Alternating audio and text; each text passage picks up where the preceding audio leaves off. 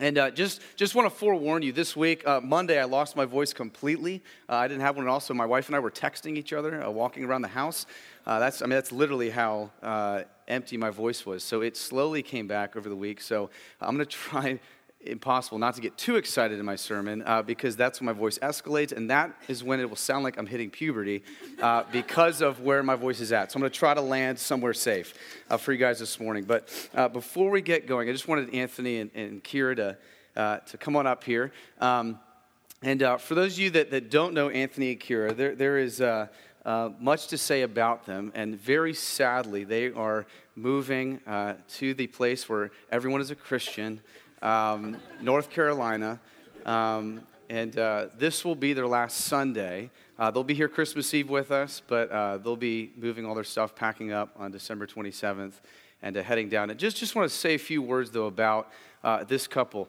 Anthony and Kira were the first friends that my wife and I really had here. And they were also the very first couple that acknowledged and even said, hey, we really feel like God's calling us to be a part of what he wants to do through this new church that he's moved you up here to plant. So there was the four of us, the initial church, just in conversation. And then they were with us at a home where we had about 18 of us, where we were just praying that God might just do whatever he wants through this church before we even established ourselves in this hotel. And I remember being there with them, with about 16 others, and you're not supposed to tear up, Kira. That is. Okay, I'm going to look here. We love them. Anthony, I have a memory of before we launched on Easter of last year, I remember we were in this hotel room for most of us for about 7 hours, and Anthony was here for about 10 the Saturday before. I mean, all day. He was here 2 hours before everyone got here. He was an hour and a half here after everybody left, making sure everything was set up, everything was working right. He single-handedly has literally come in here every Sunday morning around 6:45 to help get everything going, to set up the sound, to roll stuff in, to get teams established. God has used him in a mighty way in this season, and that's what you learn, right? When you join churches, is sometimes God just gives you people for a season. Sometimes for some of you, you'll be here for a season, then God will call you elsewhere. Some of you, God will plant here, and you'll dig your roots deep for a long period of time. But God saw it good for Anthony and Kira to be moving on to the south. So we're going to miss them much. We are grateful for their labor. These are two people that have a true sense of kingdom-mindedness with the way they spend their money, with the way that they operate in their family, with the way that they give their time to others. I know many of you in this room honestly are here because they reached out and they pursued you and entered into friendship with you. And some of you guys have been sharing that with me as well. So just wanted to honor them, pray for them, thank God for them, that God gave this amazing couple to us for a season, and that God would continue to use them. I told Anthony he's still on call every Sunday, so we've got a radio system worked out so that while you're down there, I can still say, hey, can you help us out with this, and we'll give you like a phone that shows visual for you, and all this stuff runs off the iPad. So I said, you can still have the iPad in your church service down in North Carolina, right? And just I can tell you, oh, turn up Alex a little bit, turn down, right? We can still. So, anyways, I just wanted you to know that we're grateful. Anthony served on our board that we had to formulate to help get also greater health for this church, and he's been on the board for almost a year now. So we're just, he's a good friend to me, a good friend to many of you. And I think it's a good thing when we feel the tearing away because it means it's a good family. Family doesn't like it when family moves away. And so I know we're feeling that here at this church. It's a good thing. I'd much rather than be like, praise God, get out of here. You know, I mean, don't want that. So we're thankful that we're grieving over them leaving. And just so you know, God is sanctifying me through this, honestly, in some big ways, just realizing the church doesn't depend on people.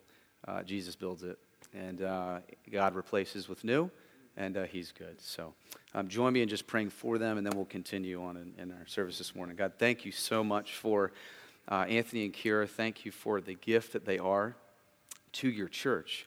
God, thank you for the ways you've used them in this specific faith family, the ways that you've used them to encourage and to mold and shape many of us more into the image of the Son. God, we're thankful that they're faithful laborers. We pray for a good, solid, gospel-centered community that they can dig roots into in North Carolina, where they can fellowship with community and love Jesus and be ambassadors of reconciliation. God, we're thankful that you are sovereign over all things, that it's not a mistake or random that they are headed down there, that you've decided that would be the place and time in which they would reside next. We pray for fruit from their ministry. We pray, Lord, that you comfort them as there's a ton of emotions in their minds and in their heads and in their hearts right now. I pray they just know constantly how loved they are by us. And God, this is such a great reminder of the truth of future glory, that this is just a temporary see you later, that we will all be sharing heaven forever for years on end. So we look forward to that. And just ask your blessing to go upon them as they move. Thank you for the ways you've used them here to help establish this new work. In Jesus' name, amen. Amen. Great. Good. Well, let's go to the book of Jonah, if you have your Bible. And we're gonna jump, just so you know, to Titus probably halfway through, but we're gonna pretty much stay in Jonah chapter 4, which we're gonna wrap up this series that we've been doing. Then we've got Christmas Eve on Wednesday, and then a few things coming into the new year. So here's what I wanted to do. If you're just kind of jumping into this thing, or you don't know a whole lot about Jonah, or you're like, wow, you're in chapter 4, and I kind of came late. Let me just give you the quick summary of kind of what's been going on in this book. So what happened is this is specifically happening at a time where the nation of Israel was growing, its borders were enlarging, there was a lot of good stuff happening, and there was a kingdom in Assyria. Assyria was a really powerful nation. They were doing these kind of random attacks on Israel. They were a growing enemy to the Israel people, and so what happened was, as that was happening, is this place in Nineveh was the capital of Assyria, they became really strong, they became really fierce, they also became really brutal. They did horrific acts of violence. They dismembered people, decapitated people,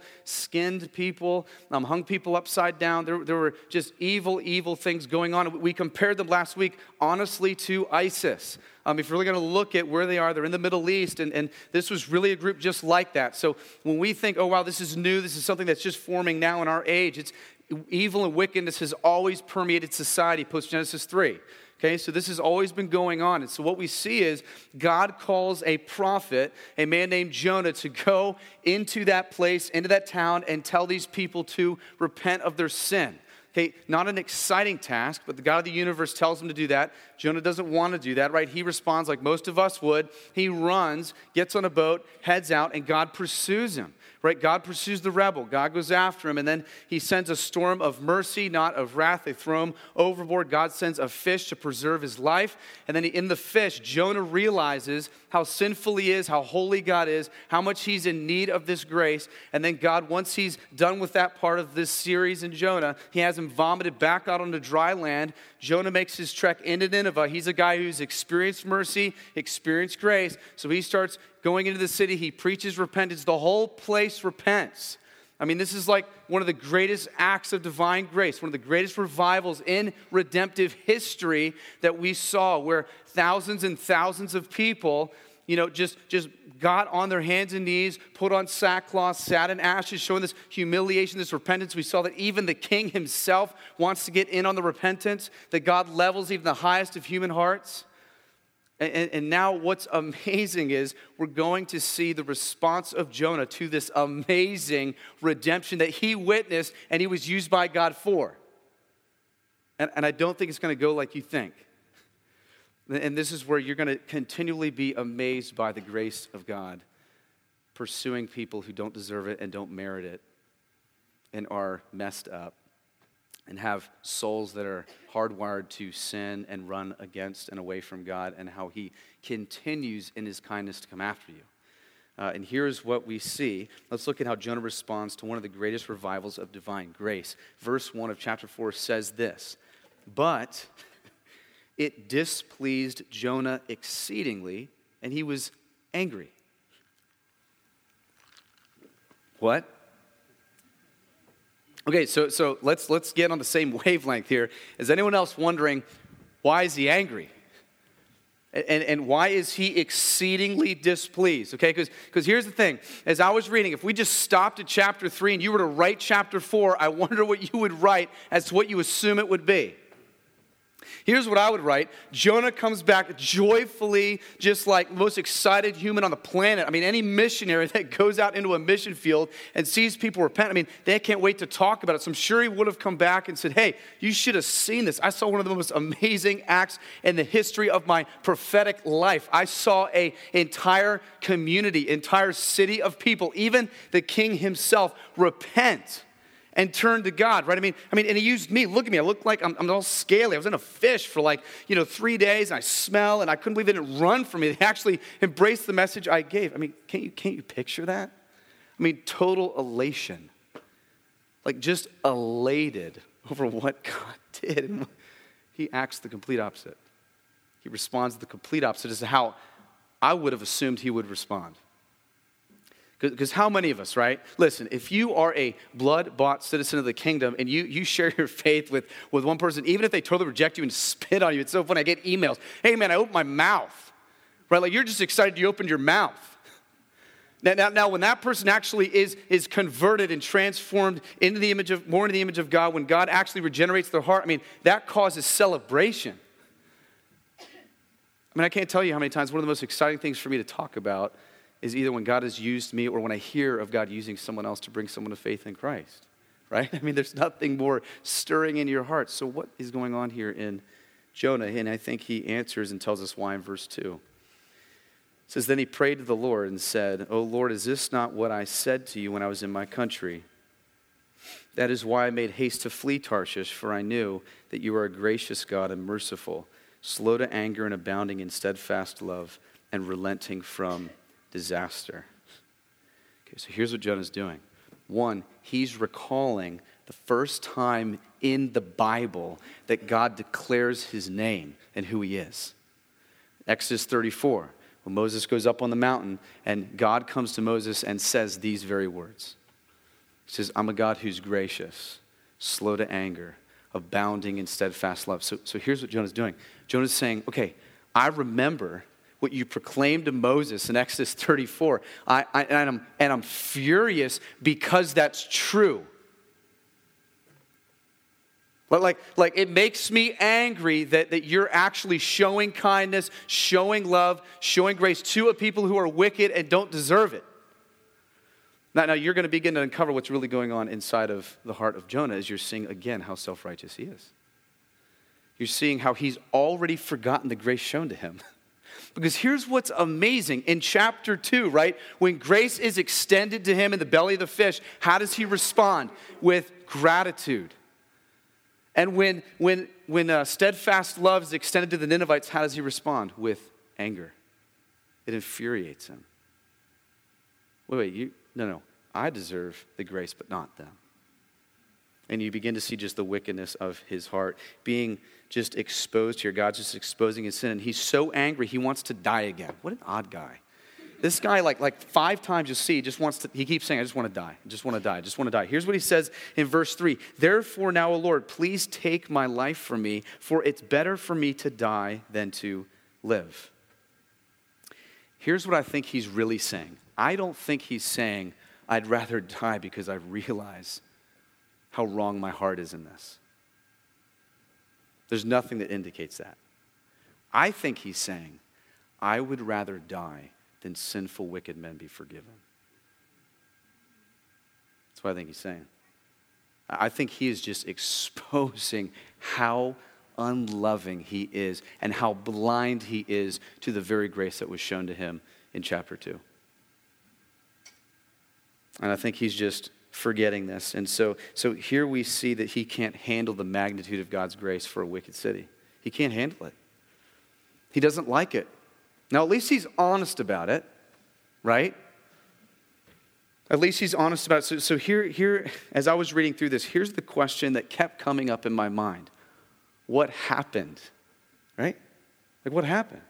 I mean, what happened to a guy who rebelled from God, saw God pursue him, experienced his grace where he should have been dead? God still preserved him, showed him how holy he was, showed him how deep the depths of his grace was in the belly of the fish, and now he comes back, he goes in to repent, and now he's back at this place where he was in chapter 1. Like what happened?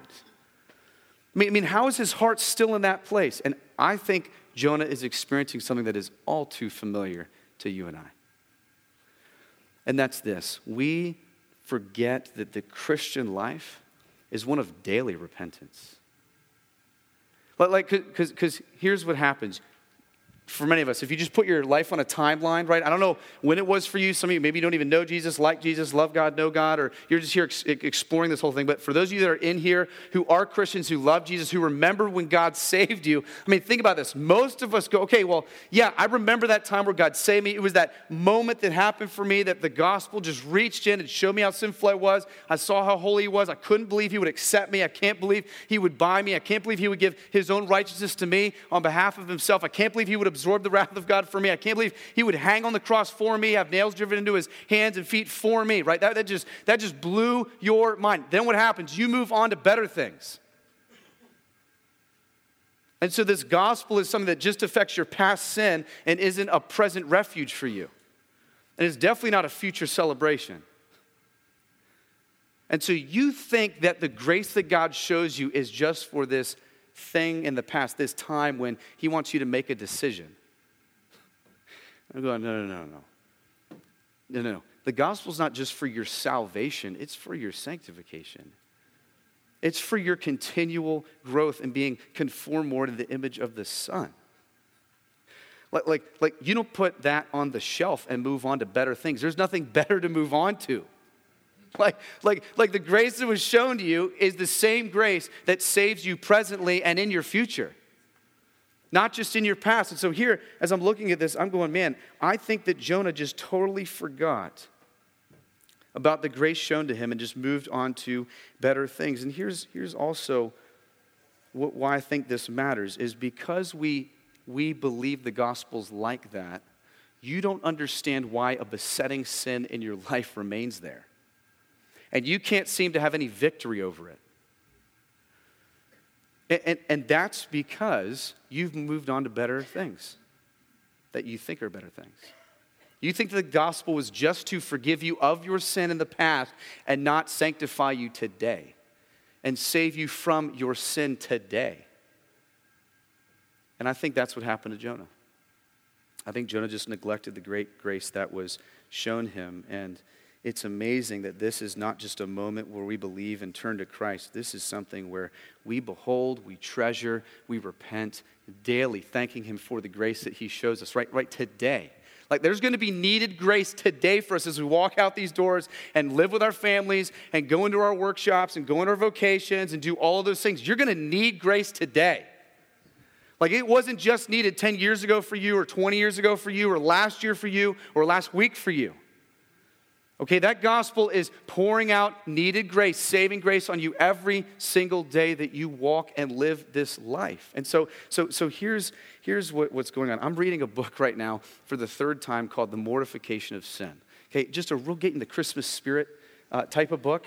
And I mean, it's just really heartwarming. It's by John Owen. And this guy basically writes this book to get across this point, that in Christ, the believer is to war against their sin, not just yearly, but day to day.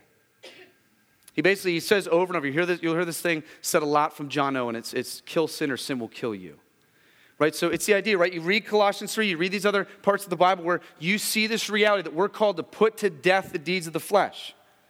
Right? We're supposed to put to death this residual effects of the fall. Does the gospel make us righteous before God in Christ? Absolutely.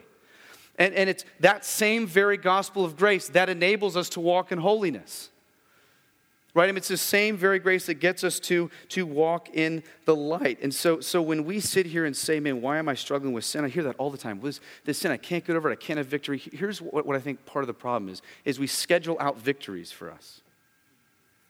So here's what you do. You go, man, I'm going to go 2 weeks not doing this sin. Hear me. You do that, you set yourself up for failure. Here's what you need to do. Every morning you wake up. Okay, I don't know what's going to happen tomorrow or a week from now or 2 weeks from now. I'm going to declare unrelenting war on that sin today. Okay? You're forgiven for yesterday. Jesus' blood is over that, covers that. But man, when we wake up every day, it is a holding on to grace, holding on to the power of the Holy Spirit, saying, God, help me to be self-controlled. Help me to walk in the light. Help me to take all these thoughts captive. Help me to walk in holiness. Help me to be aware of the enemy and where he might attack me and lure me and tempt me. It's every day. If you think that you can just wander for 2 weeks and try to, get your goals set, you're going to set yourself up for failure. Because then what happens is you stumble and fall on day 7 and you're a wreck. That's not the goal. The goal is not 2 weeks of you being pure because of you. The goal is you walking day to day, appealing to the great gospel of grace found in Jesus Christ to say, God, make me more holy today. One of the prayers I try to pray every single morning is this: God, just give me one day of faithfulness. It's one of the sweetest prayers I love to pray almost every day, just one day. I know I messed up yesterday. I know I didn't hit the mark yesterday. Jesus hit the mark for me, so I'm good. But just today, give me self-control today. Give me greater love for people today. Give me greater patience today. Give me wiser wisdom today as I interact with people and shepherd people, and protect me from myself today. Not 3 weeks from now. Not help me to guard my eyes today. Not help me not look lustfully for 3 weeks, then I'm good. Now, you got more favor in the, holy meter in heaven. No, you don't get a bigger mansion for that. It's just, I'm telling you, this will change your life. Because that's what we see in the scriptures. A daily walking, a daily putting to death of the deeds that remain in us. And so that's why I think we got to treat our sin like cancer that goes into remission. Right? What happens when it goes into remission? You're keeping an eye, right? Where's it going to sprout up? Where am I going to see some evidence of it? And then you go back to the treatment, which is the gospel of grace. Oh man, Christ killed that on the cross for me. Man, I'm filled with his Holy Spirit so I can walk and I can overcome this besetting sin. Remind me, read the word where we see the gospel. He is better than this sin that I want to long for. Wow, he is eternally lasting, not temporary like this thing that is trying to destroy me and not bring life to me. That's how we should view this. So look at Titus 2 real quick. I want you to hold your spot. Look over at Titus 2. You probably won't find too many clearer passages reflecting the very nature of the gospel, past, present, and future, in my opinion, than Titus 2 right here. And I'm not going to explain this whole thing for you, but Titus 2 chapter 2, verse 11. Here's what this says, and I think it plays into Jonah. Don't worry, we're going to get back to Jonah, but I think this is really important to see. Titus chapter 2, verse 11, here is what he writes. For the what? Yeah, let me hear it. Grace, right? Amen. Okay, good. For the grace of God has appeared, bringing salvation for all people. Okay, so what is the embodiment of grace? Who's appeared? Jesus Christ, right? Okay, so Jesus Christ has appeared. He is our salvation. He is our sanctification. He is our holiness. He is our good defendant. He is our advocate. He is our access to God. He is everything. We go on and on and on and celebrate who Jesus is. But it says, for the grace of God has appeared, bringing salvation for all people, doing what? Training us to renounce ungodliness and worldly passions and to live self-controlled, upright, godly lives in the present age, waiting for our blessed hope, the appearing of the glory of our great God and Savior, Jesus Christ, who gave himself for us to redeem us from all lawlessness and to purify for himself a people for his own possession who are zealous for good works. Okay, you're going to see the past, right, in the beginning, okay? The grace of God has appeared to all men, bringing salvation to all people. Then you see the present. What does he do? He trains us to walk new. Then you see the future, right? Purifying a people for his own possession, zealous for good works. He saves us to do good works. We don't do good works to get saved. Okay, you don't do good things to add righteousness to you. No, he gives you his righteousness, and then you go do because you're compelled by that grace shown you. You can't be the same. You're transformed. Okay, so here's what I want us to see. I want you to notice in verse 12 the word training. Okay? That training, that word is the same word we get for pedagogy, which simply means to, like a teacher would tutor or train a student. Or like a parent would tutor or train their child. Okay, so there's this training that happens. There's this tutoring that happens. There's this, and here's what I want you to see. What is the subject of verse 11 that trains you? Grace.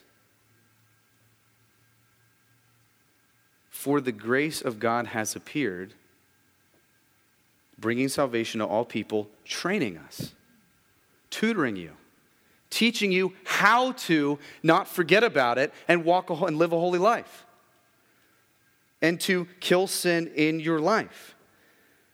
So here we're seeing this idea that grace is the subject. Now don't miss this, because this is huge in our theology. What Paul is saying here in verse 12 is it's the same grace that saved you, that appeared to you, is the same grace that sustains you today, and is the same grace that sanctifies you into greater holiness, and is the same grace that will ultimately save you and carry you into future glory. Like that grace is doing that for you. It's the grace of Jesus Christ. It's the unmerited work of Jesus. So it's not you doing anything to earn any of this. It's you're shown this, you're given this. Now you're just compelled to go. That's why Paul says the love of Christ compels me. It's just this idea that this grace you've been shown affects everything. Your desires begin to line up with his. Grace is our teacher. So grace, by its very nature, doesn't cause you to see more of you. It causes you to see more of him. And Jonah's missing this. The grace in the belly of the fish that he was shown should have caused him to see more of the mercy and relentless pursuit of God on his behalf. And instead, it's causing him to see more of him and his own comfort and his own will and what he wants and his life and his will and not God's. And you're seeing this amazing reality here. So grace compels us to obey out of a right heart. So here's the thing. What changes is not obedience. Because here's what's amazing. Jonah went and still preached, right? It's not the obedience, it's the motivation for it. Okay? Because listen, you can be the most obedient person on the planet and be motivated by the law, not grace. Right? The law can encourage you and force you to believe, but you're believing out of an area. Now, when you obey by the law, when you do good things motivated by the law, that just breeds pride and self-sufficiency. Okay? When you're motivated by grace, that breeds humility and worship. Okay, so here's the difference. We're seeing that Jonah's motivated really by more of just doing, not really the grace that was shown to cause him to be humble and be worshipful. It's causing him to grow in pride and self-sufficiency and arrogance. It is an amazing thing that we're seeing here. So grace compels us because of what he's given us in Jesus. Okay, so going back to Jonah, what has Jonah forgotten? I think he's forgotten who his tutor was. I think he's forgotten grace. He's been forgetful of what happened in chapter 2. And he thought now he's good and he can just move on. And his heart is just crawling back to the very same place it was in chapter 2. And he stopped beholding the marvelous grace that God showed him. And here's what's crazy. God's going to keep being gracious. I'd be furious. That's why I'm not God. But man, honestly, if Jonah's talking to me, I'm just going to be like, boom, you're done. I mean, just incinerate him. You know what I mean? Like, be great sometimes to have that power. Okay, so here's what we're seeing. Jonah's forgotten this undeserved grace that he was shown just days prior. So he's out in the sea. The storm's raging. He gets thrown overboard. God preserves his life, shows him grace, preserves him in the belly of the fish, and then he gets up. He's vomited on dry land, walks in. God, he goes and he preaches this message. The whole place repents, and here's what he thinks. Okay, I deserve the grace in chapter 2. This whole city, they don't deserve it. Do you see how Jonah forgot that his selfishness was something that had to be put to death daily? You see how he forgot that the residual effects of the fall don't just go away? Listen, it's bad theology that you can attain perfection here. We are called to grow progressively into the holiness and likeness of God, but you can only be perfect by him gifting you his righteousness, which is found in Jesus Christ alone.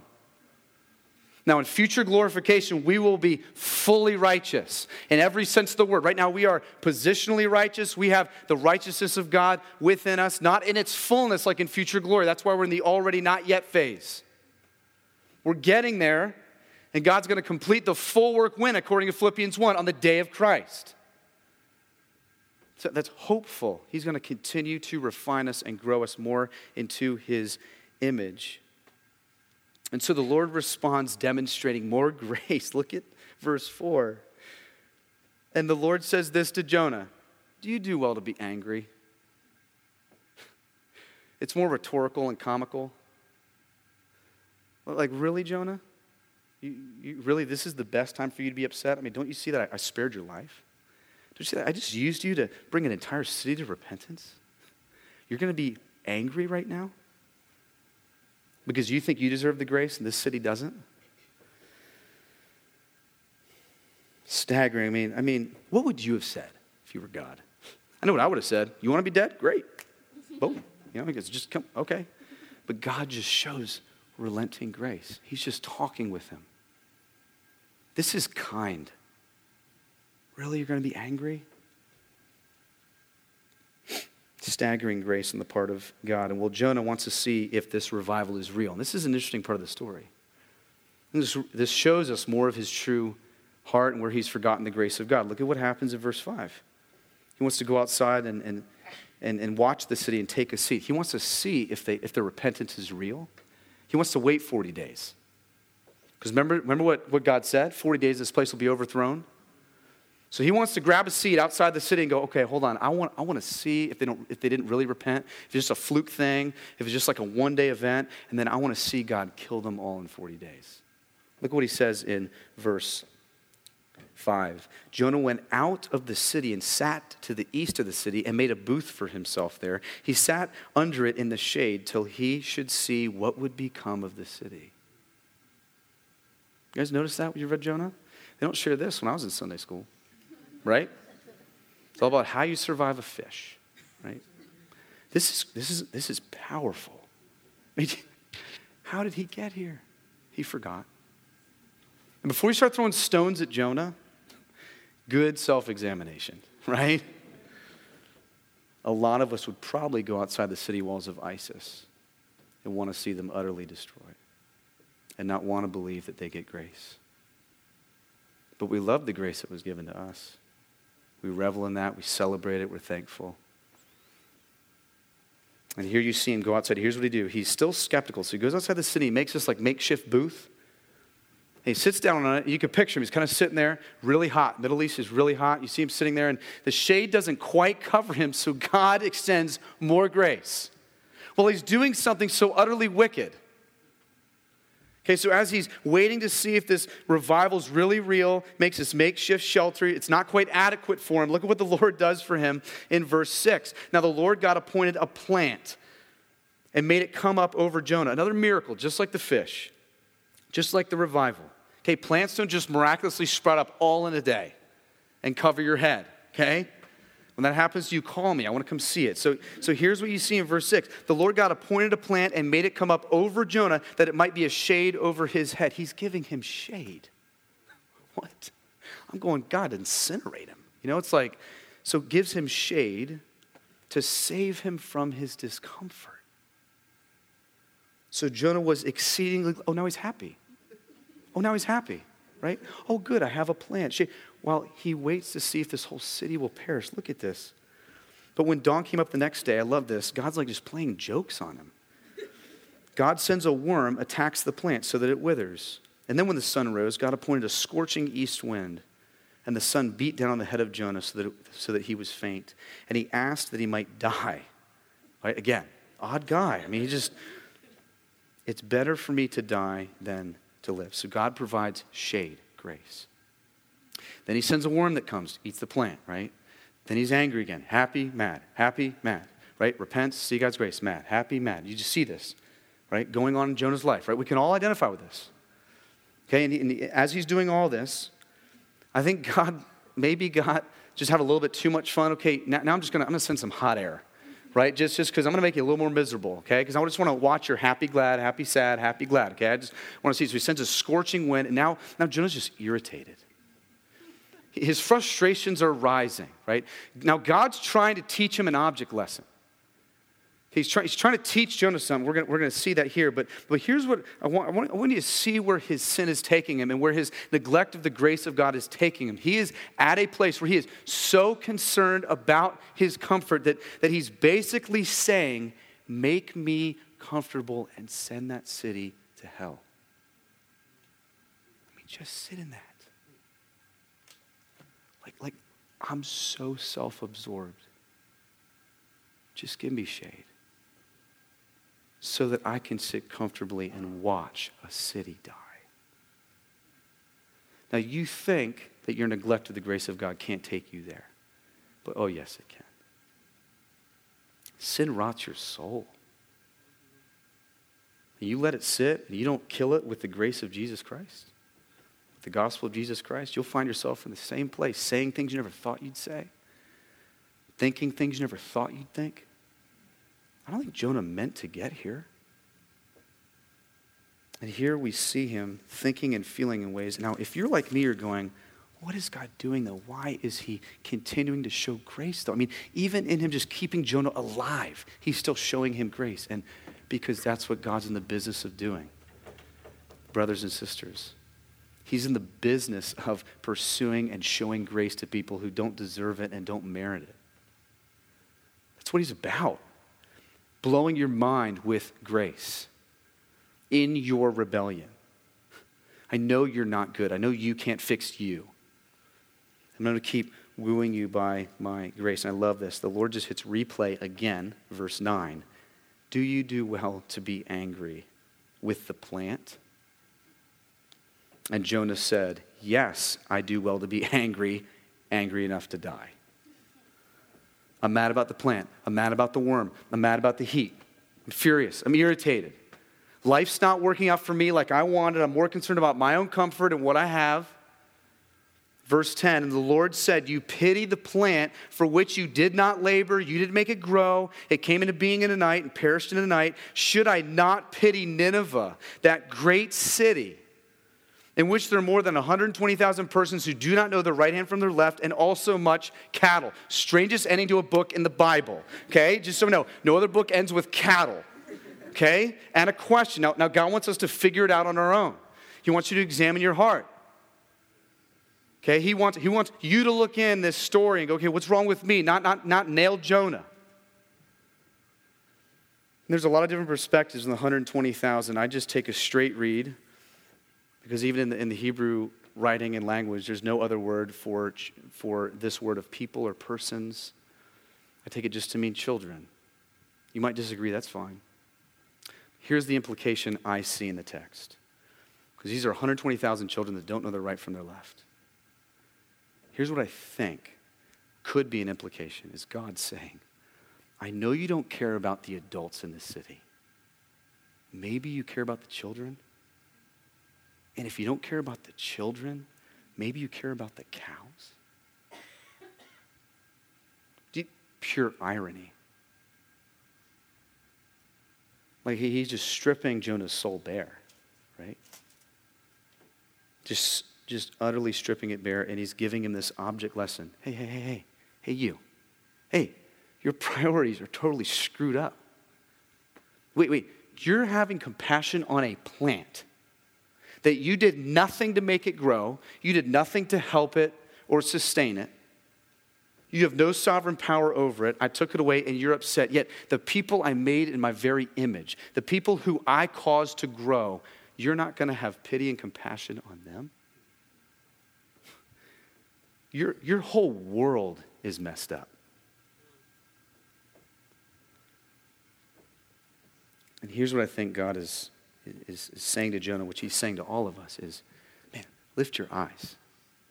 Like get your eyes off of you. Like do you see what's going on around you? This is such a good word for us. I mean, we are all part of a much bigger story than you. But do you realize that this book from front to back is not about you? Like you're not in here. Like you're not going to find your name. You'll find your name in the Hebrew or Greek or just someone else's name who took your name as a thing to the story. But maybe you think that this book is primarily about Jonah. I don't think it's primarily about Jonah. I think Jonah is used as a spotlight to show you more about the character and nature and loving, relentless kindness and grace of God.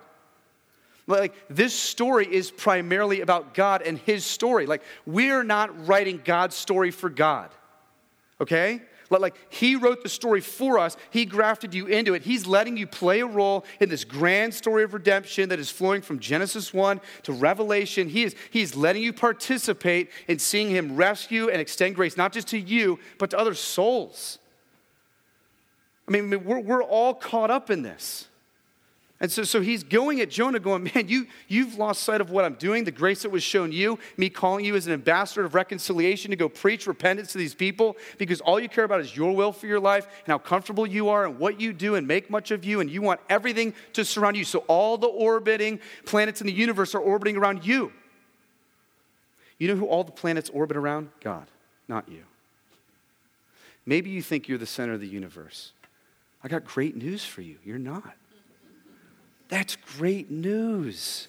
That's not bad news. If you were the center of the universe, your life would deteriorate. You would grow and be bolstered in so much pride and so much self-sufficiency that you wouldn't see your need for God, the very one who breathed life into your lungs. And you would find yourself hiding under a plant, whining for shade, totally uncaring for your neighbor. Totally unaware of the people that you rub shoulders with in your workplace. Totally unconsiderate of the county that God has placed you in by his divine purposes right now to be a part of a much bigger story. See, this story is all about God. If you just look at it, God calls Jonah. Jonah doesn't call himself. God calls Jonah. Jonah runs. God goes after Jonah. Jonah gets on a ship. God sends a storm. Jonah gets thrown overboard. God sends a fish. Jonah's dying. God preserves Jonah in the fish. Jonah repents. God spits him out. Jonah goes into the city. God enables people to repent and believe and worship him. Jonah's furious. God sends a plant. God sends a worm. God sends a scorching heat. God asks the questions. This story's about him. So here's what I want to lay before you. Especially with Christmas coming in. This is so difficult, right? In Advent season. But God invaded this universe, this planet, right? To lift your eyes off of you to show that there's something much bigger and grander going on. Like maybe you are so stuck in a circumstance or experience where all you want is a plant to come up and give you shade. I'm saying, no, lift your eyes. Lift your eyes. Man, see the story of God. Think about his grace to you. Do you not see his kindness to you, that you're alive, that you have family, that you might have a job or not have a job, or that you are getting to see evidences of grace, that he's put you in a faith family, that he's given you children. We are so self-absorbed. And he's just saying, lift your eyes. This week, just even reading this was so challenging. Because I complain a lot. I do. Ask my wife. Right? I do. I just complain. And reading this going, man, God, you're so good. Now, hold on a second. See, the enemy loves to totally deter you from the story that God's writing. He wants you to just care about, okay, just try to make it through work, just try to make it through dinner, make it through days, just kind of stiff arm it, will it out, just get going, just try to struggle along. God's going, man, I've supplied you grace. I'm doing something so much bigger. Find joy in that story. And here's what's awesome. Secondary to God writing the story and seeing this being about God, you also see it about God and his gospel. Right? God's the author, God's the sustainer, God's the sovereign one. He's the one writing the story, and we rebel. And God goes after us in a rebellion. We deserve punishment and destruction. And if we repent and turn to him, he does not destroy us. He welcomes us into his kingdom. And the most staggering, amazing truth in here is that his relentless grace is not just limited to people who have it all figured out or all fixed up. His grace covers the most idolatrous, rebellious, wicked soul. Not just Nineveh, Jonah. See, don't miss that. You're all thinking about Nineveh, how wicked they are. Can't believe he showed grace. I can't believe he showed grace to Jonah. Because he doesn't have it all figured out still. He's still stumbling and falling along the way, and God keeps being gracious. That's all of us, right, brothers and sisters? I'm included in that. We just stumble and fall along the way, carried along by the grace of God. That's amazing. That's our tutor. That's what trains us. You know, maybe some of us have been living lives that are so self-absorbed and complaining, and you can identify with Jonah, and he's just saying, hey, lift your eyes for a minute. Doing some glorious stuff. Think about the souls around you. I mean, I always say, even your worst day on planet Earth, your deepest need has been met in Christ, and that's your sin being forgiven. Really, there's no need that we ever have to complain, because that is the worst thing, is being separated from a holy, righteous God and being unforgiven for our sin. If that need's been met, we can rejoice because Jesus came, and Jesus walked, and Jesus lived, and Jesus died, and Jesus rose. Here's the other thing I would say. Maybe some of you just needed to be comforted by the reality that you're not perfect, and that's okay. It's not about you. He's your righteousness for you. Find real comfort in that. And we're seeing a picture of a man who didn't get it right, and God still showed grace to a rebellious prophet. Maybe you find yourself just stumbling and falling, and God uses imperfect, broken souls. He still wants to use you. The enemy would love to say, well, he's not going to use you in your workplace or you because you do this or you do that. No, chase his grace. Dive into deeper waters of his grace and let God use you. I want to do something together as we pray before we observe the Lord's Supper, which we do every Sunday, just to focus on Jesus, that he's the hero of the story, that he's the writer of the story, that he's what we're all about, is that God would just cultivate in us a love for this city, a love for Bergen County, a love for the place you live in. Because you don't love it, you can't be a good ambassador. If you don't love it, you're not going to lift your eyes off of you. You're not going to notice your neighbor. You're not going to notice the people around you. You're not going to find greater joy in serving something bigger than yourself. You're going to find more joy in trying to serve yourself. So I want us just to take a moment together, just however God leads you to pray in your heart, that God would just ask you to give yourself and us greater love for this place. God seems to be moving. He seems to be taking us into another location. He seems to be at work, and we know that God would love for a revival of divine grace in this entire city. He would love all of Bergen County. Wouldn't that be amazing? Using us, broken souls, staggering, right? Maybe just take a minute and just ask him, or maybe just confess maybe areas of your heart where God's invading that space that's just being exposed. Maybe it's just, God, lift my eyes to the bigger story that's going on, that you are at work in my life, that you're gracious, that you've given me much.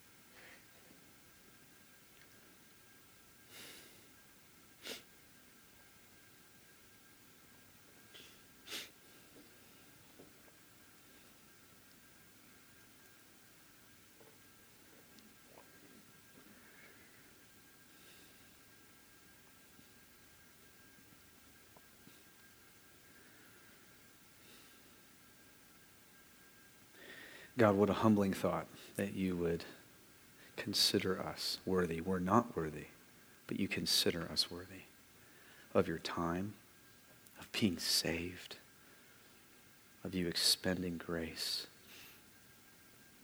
God, give us greater love for where we live. God, you have providentially and sovereignly placed this church here for such a season, generation, and time as this. God, we want to see many turn to Jesus Christ and find rest for their soul. I want to see many saved from judgment, many saved from the wrath of God, many redeemed by your grace alone, which is Jesus Christ, who then trains us and teaches us how to live set apart lives so that we are a visible display of who you are to a watching world. God, help us to live lives that are daily concerned with our sin and not just week to week or year to year. God, would your Holy Spirit give us victory today? God, would you comfort weary souls today?